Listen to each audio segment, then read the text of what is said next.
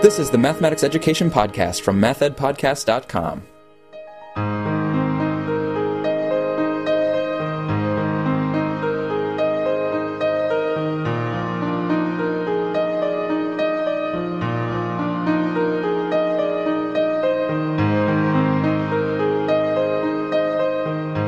Welcome to the Math Ed Podcast. My name is Sam Otten from the University of Missouri, and with me today is Emily Fife, who works in the Department of Psychological and Brain Sciences at Indiana University. Emily, thanks so much for being on the podcast. I'm happy to be here, Sam. We're going to be talking about Emily's article that is currently available in the Journal of Educational Psychology, and the article is entitled Assessing Formal Knowledge of Math Equivalence Among Algebra and Pre-Algebra Students. And Emily, I was wondering if you could just let us know the co-authors, the team that you worked with for this article. Of course. So I worked really closely with Percival Matthews, who's a professor at the University of Wisconsin-Madison. Eric Amsel did a lot of the data collection at Weber State University. Catherine McElden, who's working for the Tennessee Department of Education, and Nicole McNeil, who's at the University of Notre Dame, and those two helped us a lot with the assessment and analysis of the project. Okay, great. And so that's going to really be digging into some ideas about math equivalence at the middle school level. Mm-hmm. Uh, and so I'm eager to talk to you about that article. But first, I always like to put people on the map. So I was actually curious if you could say a little bit about your graduate school experience and who you worked with there when you were getting your P H D. I would love to. So I got my P H D at Vanderbilt University from two thousand ten to two thousand fifteen. And I worked with Doctor Bethany Rittle-Johnson in their Department of Psychology. Uh, I spent most of my five years there working on topics like math equivalence with elementary school students and thinking about how children learn both independently and with guidance. And so the majority of my studies focused on how the effects of feedback influence children's problem solving in these kind of key math areas. And interestingly, we found that for low knowledge students, even really minimal feedback, so saying things like, "You're right, that's the correct answer," can have really, really big benefits on their um, later learning outcomes. But for some students who already know a little bit about the topic, uh, they sometimes benefited from solving the problems um, completely by themselves without feedback. Yeah, and that was actually how I first came to know of your work, was when you were reporting on some of that at a previous P M E N A conference. Yes, I remember our meeting. Yeah, but now um, working on math equivalence and taking it up to the middle school level. But first of all, I just want to make sure we're all on the same page with math equivalence. So what's the mathematical idea there? Why is it important? Sure. So math equivalence is really this basic idea that both sides of the equal sign need to be the same amount. And you can present this in kind of concrete objects or in symbolic numbers or in algebraic equations. It's a really critical um, foundational topic, both in early arithmetic and in later algebra. But the problem is that a lot of students um, in the U S kind of develop these misconceptions about math equivalence. So based on their kind of previous narrow arithmetic experience, where they always see problems, um, A plus B equals C, so the equal sign is always at the end, they kind of gather these misconceptions that the equal sign means find the answer, calculate the total, um, instead of reasoning about both sides of the equal sign. And so these misconceptions have been really well documented in elementary school and, and starting to get documented now in middle school as well. And we want to kind of think about how can we assess this knowledge really well and how can we design interventions to improve this knowledge um, in young students. Yeah, so the goal is really to have a rich understanding of math equivalence where you can work flexibly and you can have things on the left, things on the right, mm-hmm. You can rearrange them, but you always have this understanding that what I'm working with is always equal to the other side. That's what the ultimate goal is, right? Rather than just equals being, oh, I perform a computation and get a result. Right, yeah, we get really interesting mistakes from both elementary and middle school students. You can show them um, a problem like three plus seven equals ten, and they're completely fine with it. But if you say ten equals three plus seven, they'll say, no, no, no, that's backwards.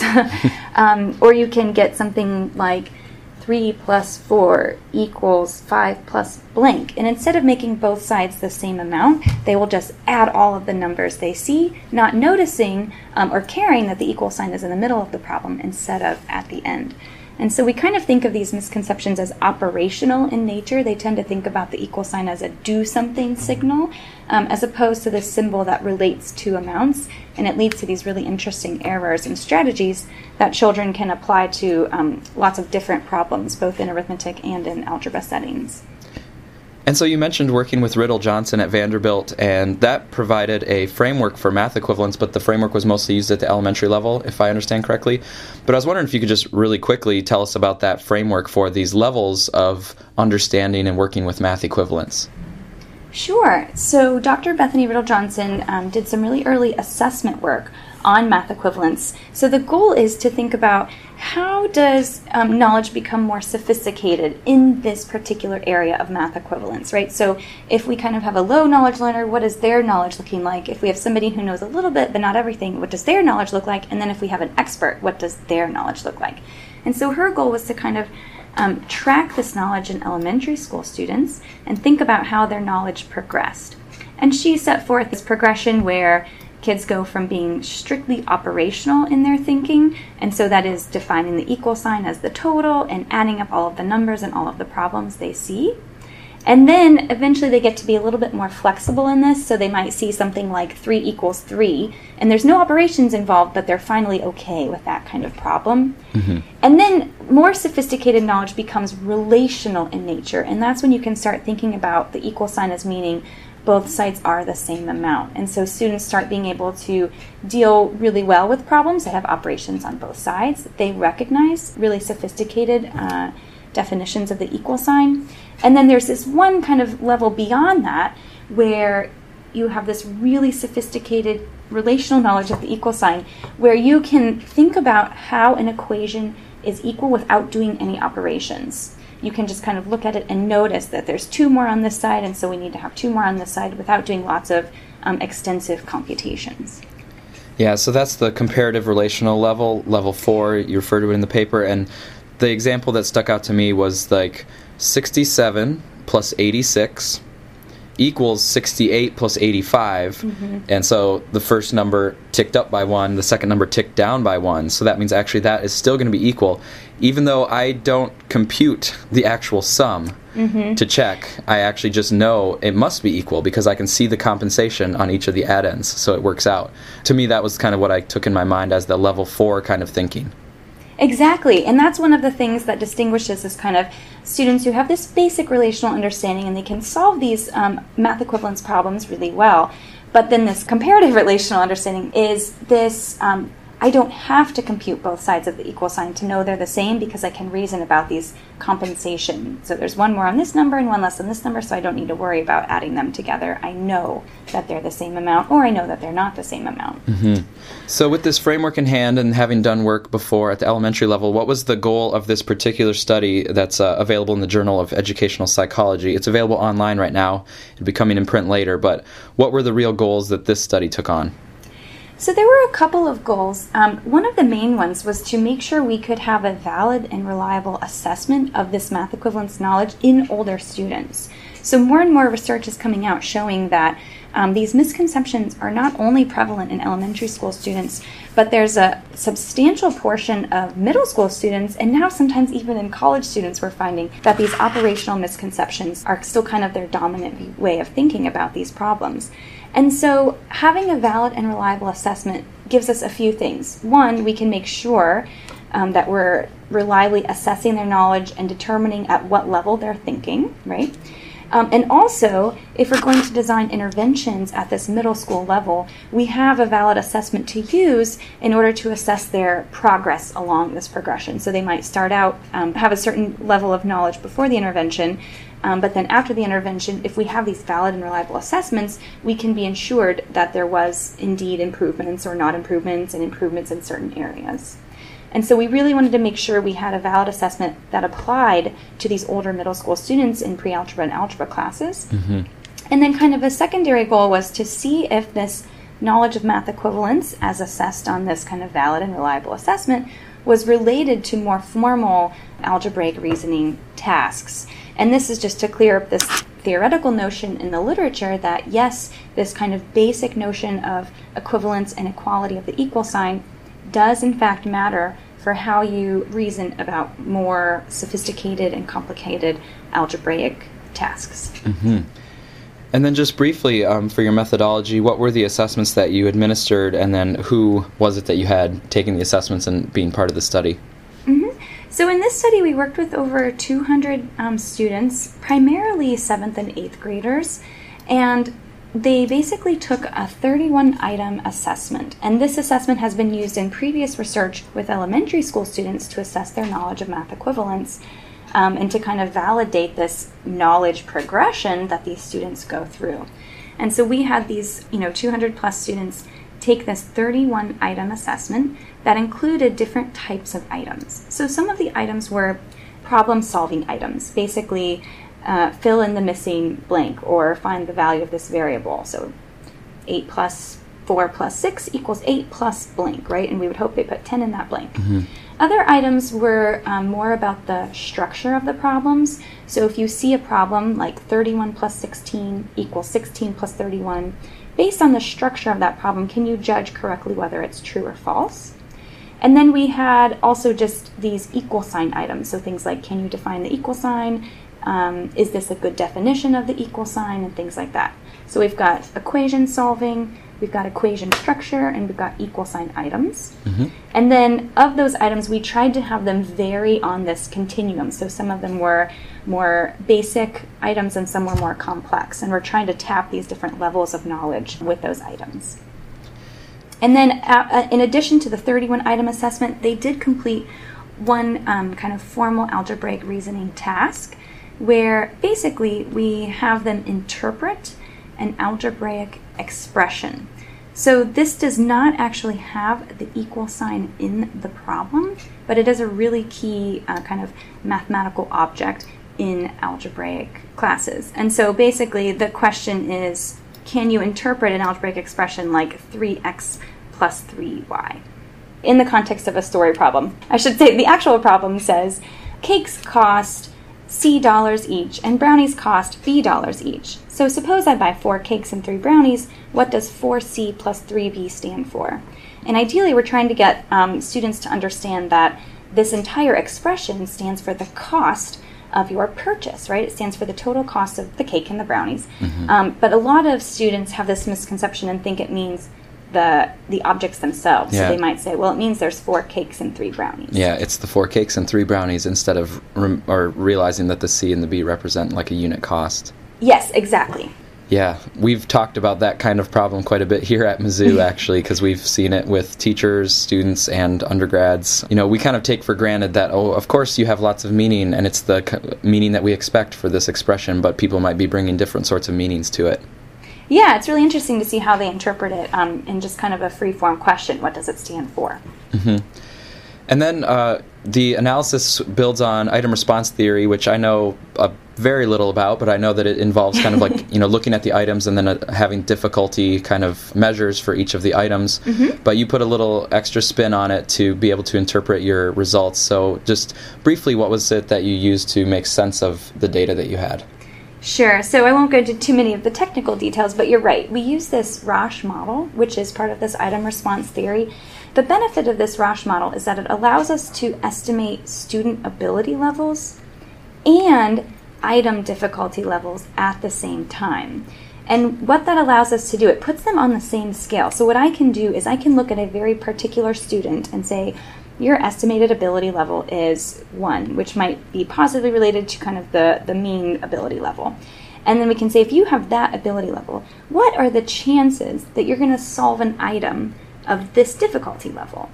And so I can take this exact student and this exact problem and say, based on this analysis, student A has a ninety-five percent chance of solving item one correctly, but only a twenty-five percent chance of solving item ten correctly, mm-hmm. for example. So it gives us this nice mapping between ability levels and difficulty levels and gives us this rich information about students' performance on this assessment.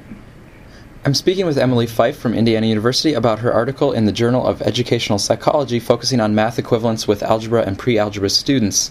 So now I'm just curious, um, you said one of the goals was to find out if you have a valid, reliable measure for math equivalence understanding. Um, so what did this assessment data look like when you took it now to middle school students? Yeah, so the results actually look pretty good. It seems like a pretty reliable and valid assessment for middle school students, um, tapping their knowledge of math equivalence. Um, and so some of our metrics suggest a few things. For example, some of our results suggest that this uh, assesses a single dimension. So it's just this knowledge of math equivalence. It's not assessing multiple things. Um, other parts of our results suggest that it is uh, valid in terms of this knowledge progression. So the items that we hypothesized would be easier, what we're calling level one items in the paper, were in fact given the lowest difficulty estimates, meaning they were the easiest items. Mm-hmm. Um, and then the items we predicted that were going to be really hard, these level four items that involve thinking about problems without calculating but using these compensatory strategies, those items were in fact the most difficult and had the highest difficulty estimates. And so a lot of our results do suggest that this assessment was able to capture really nice differences in these students' knowledge and in these item difficulties in this middle school sample of pre-algebra and algebra students. Mm-hmm. And the four levels that you talked about are the kind of originated from the elementary level. Mm-hmm. Would you say those four levels are still a useful way of thinking about it, even in the middle school? Yes, I think so. So um, this nice Rasch analysis gives us this beautiful visual um, display of our results. It's called a right map, and it's displayed in the paper. And it kind of shows the distribution of students in terms of their ability estimates. And it also shows this nice distribution of the item difficulty estimates. And so you can see we have this beautiful distribution of students ranging from really low levels of ability estimates to really high levels of ability estimates. And then we also have this nice range of item difficulties. In this middle school sample, the level one items were a little less discriminatory because they were a little bit easy for this sample, which we would expect. Mm-hmm. These are middle school students, not elementary school students. But the remaining levels were really good at teasing apart these individual differences in um, pre-algebra and algebra students' knowledge, particularly these level four items, which I find particularly interesting. Mm-hmm. Because they um, involve this kind of sophisticated reasoning about equations and the equal sign that doesn't always involve heavy computation. It's more about this reasoning of the structure um, and the problem-solving strategies. Right, which is very useful thinking for later when you're doing when you're fully into algebra and advanced algebra. Mm-hmm. And you're not actually computing very much. You're mostly just moving around the structure of these objects that you're working with. So right, exactly. To have that, it's it's nice to have a good way, detailed way of looking at that. Um, and speaking of moving into algebra, what was the breakdown if you looked at pre-algebra middle schoolers versus algebra middle schoolers? Yes, so we did get significant differences by course, by multiple metrics. The algebra students were doing significantly better on this assessment than pre-algebra, which is what we'd expect because the algebra students should have a little bit more formal experience reasoning about the equal sign in multiple contexts, um, thinking about doing operations to both sides, um, and things like that. So based on prior research and theory, we expected that difference, and it did fall out in our data that the mm-hmm. algebra students were more Um, successful on um, these items than the pre-algebra students. And are these the students that have actually already been taking algebra for a while? Like, it's not like students that are headed to algebra, it's that they've already been in an algebra class. Right, correct. Yeah. Um, so it was near the end of the year when they were kind of wrapping up in their algebra class. They hadn't quite finished it yet, but yes, so they were in yeah. algebra, not um, getting ready for algebra. Right. And so you saw the difference, but we aren't really sure if the difference is because of the selection of students into those groups or if the difference is because of the experiences that they had in algebra. Yes, that's a good point. So we can't really make um, too many claims about the, because there's lots of differences between students who are in algebra and, who's, and students who are in um, pre-algebra, things like the schools and the classes they're in and their teachers. Um, but we do find that difference here, which is what we would expect um, based on prior theory and, and work. And then the other thing I wanted to ask you about was the relationship between the math equivalence as assessed with these instruments, mm-hmm. uh, and then the way that they reasoned about that contextual problem. What did you find there? Yeah, so we found, um, excitingly, that pre-algebra and algebra students' performance on the math equivalence assessment um, was predictive of their ability to interpret this algebraic expression. And so if you'll remember, this item is, you know, I'm going to go purchase four cakes and three brownies, and what does four c plus three b stand for? And so that problem, that algebraic expression that they're interpreting, doesn't actually contain the equal sign itself. So it's this more generic, conceptual algebraic reasoning task. And what we find is that their performance on all of these math equivalence items, which are reasoning about the equal sign itself, predicts their ability to interpret this um, algebraic expression correctly. And that's after controlling for age and math course um, and things like that. And so it's an interesting theoretical connection between uh, your understanding of equivalence as assessed with these equal sign items and your ability to reason relationally about an algebraic um, expression. Mm-hmm. So now that you've taken these ideas and this framework and assessments and moved them into the middle school level, what do you think some of the implications are for practice about now having these tools available to us as a field? Yeah, so one, I think it's an excellent tool now for tracking students' understanding. So I think sometimes it's this assumption that once you do get into pre-algebra or past that and get into algebra, that you have so much experience with the equal sign in these problems that your basic understanding of equivalence and the equal sign is, is pretty near mastery. But what we're finding is there's lots of individual differences in this knowledge, even at this upper level um, in algebra. And so one is it just gives us this nice tool to assess their knowledge, to think about, oh, maybe I should be asking my students um, what the equal sign means, or maybe I should be presenting these interesting compensatory problems where they don't have to calculate, but they have to reason about them. Um, so one, it just gives us this cool assessment tool to think about where our students are at in this knowledge progression.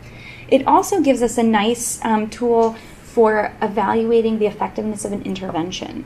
Interventions for equivalence knowledge do occur early on because we want to kind of um, nip these misconceptions in the bud really early. But because we're still finding these misconceptions in um, middle school, it's important to design interventions that target these middle school students as well that are in pre-algebra and algebra courses.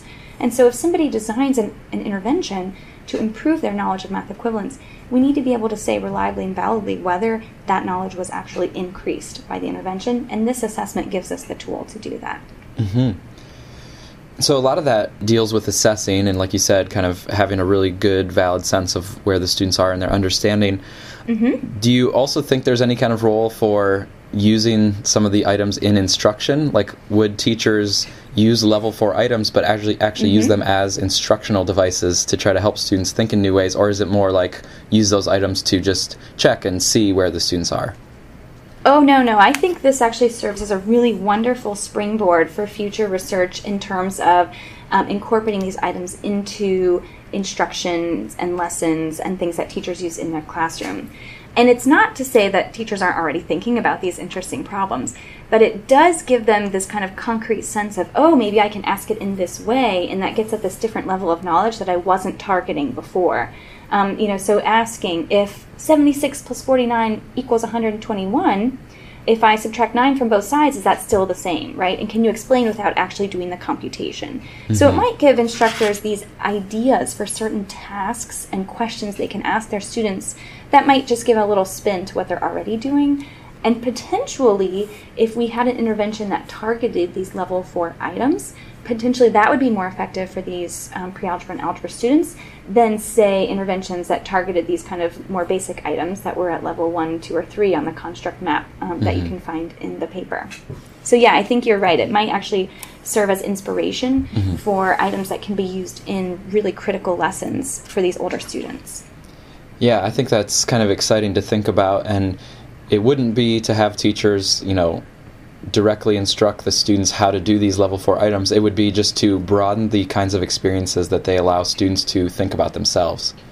Exactly, right. So we already know from lots of prior research that um, one of the main views is that these misconceptions arise because of overly narrow experience. Not that teachers are intentionally teaching things about the equal mm-hmm. sign wrong. They just tend to give a lot of problems that have this very narrow format, and the equal sign is always presented at the end of the problem. Mm-hmm. If we can expand teachers' repertoire of these items to give students this really wide variety of experience with lots of different problems and different um, solution strategies, not always computational, but sometimes just reasoning through them, the equal signs in all kinds of places in the problems, then I think that might um, expand their knowledge of equivalence more broadly. Mm-hmm. And one final thing I wanted to touch on from the article was that you have this quantitative data that was analyzed quantitatively, but you also brought in mm-hmm. some student work and student explanations, and you actually looked at the explanations as part of this study. So I wondered if you could just speak to the value that you saw of bringing quantitative and qualitative perspectives mm-hmm. together into the same study. Yeah, it was actually a really fun project to do because of that. So my background is in psychology and experimental research, so I tend to think only in these kind of quantitative experimental terms. But in working with this group of authors, including Percival Matthews and Eric Amsel, they often wanted to take this more qualitative approach, thinking about, well, what is, well, how are students really reasoning about these tasks, and how are they explaining their performance on these tasks? And we can use their written work and their written explanations to really dig in um, to the knowledge that they're exhibiting. And so it was really fun to go back and forth with this kind of Rasch modeling from I R T and getting this kind of beautiful table of data and values, but then also just digging into the actual tests that the students took and thinking about the, the qualitative nature of their responses, and kind of going back and forth and seeing how the quantitative results were really supporting the qualitative results and vice versa. Mm-hmm. Well, Emily, thanks so much for describing the study. Um, it's in the Journal of Educational Psychology, so hopefully people can go find that, get some more of the details, see that beautiful figure that you referred to. I can tell you're a quantitative researcher because you really speak with passion about that figure. um, but, no, it is a helpful way to, to really put together what you were finding. Um, before you go, I actually want to ask one more question that I ask most of my guests, which is, to imagine an alternative reality where you're not an educational researcher, is there something else you could imagine yourself doing as a career? Oh, goodness, so many things. Um, mostly I would do research in all of these other areas, thinking about our memory and sleep consolidation and early infancy research, but that's kind of boring because it's still about research. So I'll answer by saying I would actually work in a daycare with tiny, tiny infants because I find their um, growth in both motor and perceptual and cognitive skills in that first year of life to be absolutely fascinating. Mm-hmm. So that would be where I landed, I think, in some alternative reality. Yeah, it is fun. So um, I have my first daughter, my third child, but um, Ruth is six months old, and she started crawling wow. about a week and a half ago, and then just this morning, like a little while before I came in to record this, uh, she pulled herself up onto the rim of her crib, you know, like standing wow. up. Wow! So yeah, we like congratulations. We, yeah, our our morning was, you know, all standing around and looking at her and praising her for her new accomplishments. So that's wonderful. I also have a little five-month-old daughter at home right now and doing very similar things, just starting to crawl and rock back and forth, and it's the development is just astonishing. Yeah, you can almost see it on a daily basis. And if you were in a daycare, you'd have enough infants where, like, each week you'd have something exciting happening, I'm sure. I know. Yeah, it would be really fun. Well, Emily, thanks so much for taking the time to speak with us um, about this work. And it, it's really fun to think about algebra with you. So send our regards to the rest of your co-authors. I certainly will. They worked very hard on this paper, too.